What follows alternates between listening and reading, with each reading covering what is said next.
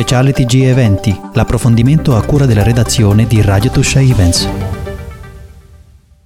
Benvenuti allo speciale di Radio Tuscia Evans, io sono Stefania. Oggi con noi abbiamo il dottor Claudio Mariani, direttore del Dipartimento di Criminologia e Sociologia delle Devianze del Centro Studi Criminologico di Viterbo. Buonasera dottore. Buonasera a lei Stefania. Allora Claudio, vuole eh, spiegare ai nostri ascoltatori eh, che cosa fa eh, il Centro di Criminologia e Sociologia?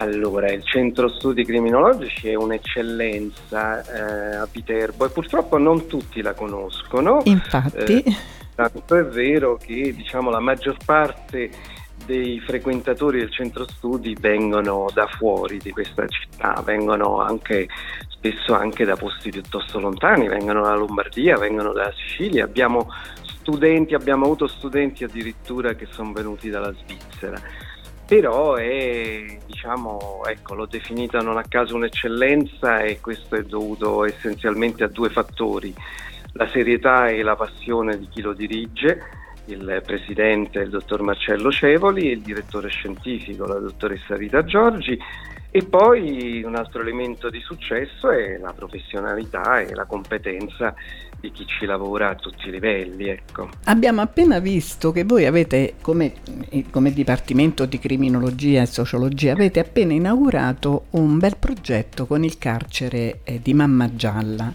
Vuole raccontarci eh, che cosa avete messo in atto? Che cosa avete progettato? Sono due diciamo, settori molto differenti. È vero che il centro studi ha anche eh, operato e opera tuttora per quello che è il reinserimento di detenuti nel tessuto sociale. Quello di cui lei sta parlando esce un po' al di fuori di quelle che sono le attività del centro studi, è qualcosa di eh, differente anche se gli obiettivi sono spesso comuni. Quello a cui lei si riferisce probabilmente, sicuramente, anzi è il bar autolavaggio che è stato costruito proprio a fianco della esatto. casa Sì.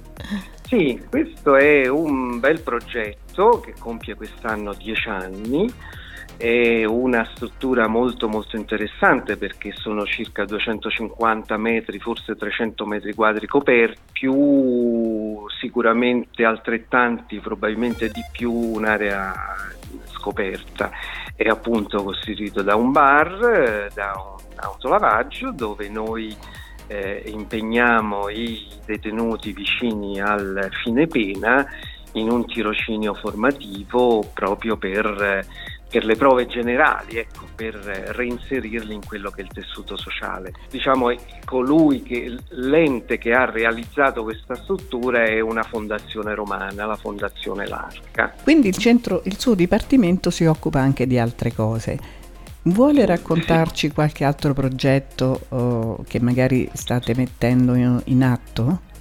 Ma ecco, eh, il centro studi diciamo, esula un po' di quelle che sono le attività eh, del carcere perché è un ente di formazione, è un ente di formazione riconosciuto dal MIUR, riconosciuto dalla Regione Lazio, è riconosciuto come ente di alta formazione, progetta master eh, post universitari, propone corsi professionalizzanti a vario livello, al proprio interno c'è una biblioteca internazionale, eh, questo e molto altro, ecco, diciamo, chi volesse avere una immagine più completa di quello che è il centro studi criminologici può andare sul sito www.criminology.com e lì c'è di tutto di più, c'è tutta la programmazione dei vari corsi, ci sono i curricula dei vari docenti che si alternano, eh, ci sono alcuni progetti eh, che il eh, centro studi eh, realizza, diciamo così, in termini di monopolio, non so,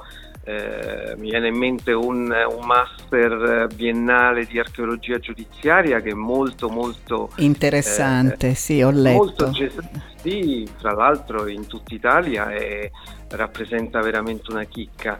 Eh, un, un altro percorso messo in regime di monopolio perché è riconosciuto dal Tribunale è il, è il cosiddetto codice rosso, che è un percorso che seguono diciamo così gli uomini maltrattanti o meglio dovrei dire le persone maltrattanti esatto per perché a volte riguarda anche le donne in pochissimi può casi può riguardare anche, anche, le donne però noi negli ultimi tre anni da eh. quando è stata da quando è uscita questa normativa abbiamo avuto al nostro interno mi pare che abbiamo fatto già sei corsi e abbiamo avuto solo maschietti, devo dire con eh, ottimi risultati perché fino adesso eh, dunque noi abbiamo avuto sei corsi, ogni corso ammette un massimo di sei, massimo otto mm. persone per essere seguite come si deve, abbiamo una È un percorso riabilitativo, immagino. È un percorso riabilitativo, abbiamo una recidiva bassissima perché di tutti coloro che lo hanno frequentato finora abbiamo avuto un solo caso di recidiva.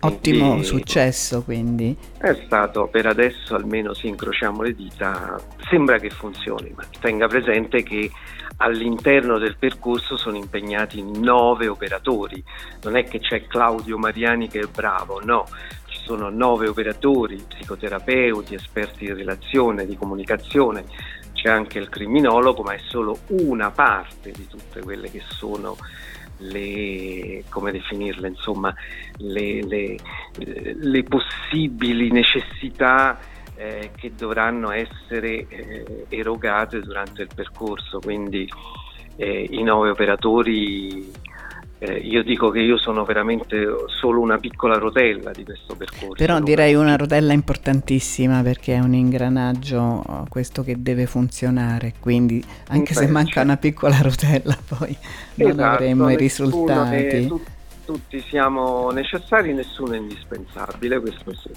Quindi, bene, dottor Mariani, che cosa vorrebbe raccontare di importante eh, di questo lavoro che voi fate, oltre a quello che abbiamo già detto del codice rosso, di questo percorso che è fondamentale? C'è qualche altro allora, aspetto? L'aspetto importante, diciamo, che vogliamo forse eh, rendere noto dopo dieci anni di attività, e non sto parlando del centro studi che ne ha ben di più, ma di quella che è la cooperativa sociale all'interno della quale eh, noi volontari eh, impegniamo i ragazzi vicini al fine pena e che dopo dieci anni vorremmo aggiungere un obiettivo agli obiettivi che già eh, hanno ispirato questa, questa, struttura. Noi quando dieci anni fa eh, realizzammo la struttura, grazie ripeto ai fondi della Fondazione L'Arca, eh, ci ponevamo due obiettivi. Uno era il reinserimento graduale nel tessuto sociale dei detenuti. Eh, loro vengono da noi con un tirocinio regolarmente remunerato, eh, dove eh, diciamo, c'è una convenzione tra la casa circondariale, l'ufficio per l'impiego eh, di via Carzarelli e la nostra cooperativa che ospita questi ragazzi. Il secondo obiettivo era coinvolgere i tirocinanti in un programma di solidarietà e accoglienza. Perché dico questo? Perché chi frequenta quella struttura, lei lo sa, è a 4, forse quasi 5 km distante dalla città, non è un cliente di passaggio, è sempre un, eh, un, visitatore, un parente di un detenuto che viene a visitare il suo congiunto, a volte viene da molto lontano, dalla Sicilia, dal Piemonte, da tutta Italia, da, certo. da tutta Italia, affronta un viaggio molto lungo, arriva lì in questa cattedrale nel deserto perché l'intorno non c'è un bar, non c'è un nulla. negozio, non c'è nulla e eh, poter bere un tè freddo o un tè caldo a seconda della stagione, andare in un bagno come si deve, eh, come dire, eh, consumare un tramezzino caldo prima di rimettersi in viaggio, sono tutti servizi preziosi. Esatto. Tant'è vero che se lei eh, ha visto proprio l'insegna sul bar, non c'è scritto bar, c'è scritto progetto accoglienza. Perché, che fa la differenza ragazzi, questa parola, infatti? Eh certo, i nostri ragazzi devono accogliere con empatia, con cortesia sincera tutti quei visitatori che vengono proprio eh, vivendo un'esperienza che non è delle migliori, perché andare a trovare un parente in carcere non è un'esperienza così straordinaria. Avere un minimo di conforto è chiaramente eh, una buona cosa. Umana. Dicevo, quest'anno, dopo dieci anni, vogliamo aggiungere un terzo obiettivo. I primi due mi sembra che li abbiamo raggiunti perché delle decine di detenuti che abbiamo ospitato, almeno il 70% hanno trovato poi un lavoro all'esterno. Il terzo obiettivo è questo, vorremmo riavvicinare la cittadinanza al carcere da quando il carcere nel 1994 è stato trasferito da Santa Maria in Gradi, quindi dal centro della città, a 4-5 km di distanza, non, è, non, l'ha allontanato solo fisicamente, secondo me, l'ha, l'ha allontanato anche culturalmente. Se invece riavvicinassimo un po' la cittadinanza, cioè io vorrei che qualche cittadino venisse da noi a lavare la sua automobile o a consumare un cappuccino, un cornetto, ma non per, per qualche euro in più. Non è quello, il nostro progetto è pedagogico, non è commerciale, altrimenti certo. l'avremmo, l'avremmo fatto al centro di Viterbo, non l'avremmo fatto laggiù.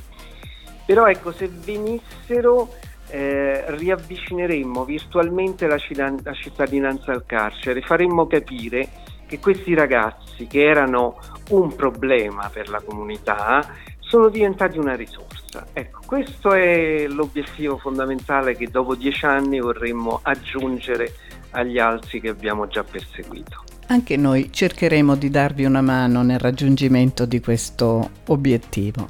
Dottor. Mariani, io la ringrazio tantissimo per il suo intervento. Spero veramente che anche Poi. noi possiamo mettere la nostra piccola tesserina per eh, aiutarvi in questo obiettivo. Molto volentieri, aspettiamo anche lei per un caffè allora. Volentieri, verrò volentieri. La D'accordo. ringrazio del suo Grazie intervento a e a presto. Altrettanto di nuovo. Approfondimento a cura della redazione di Radio Tuscia Events.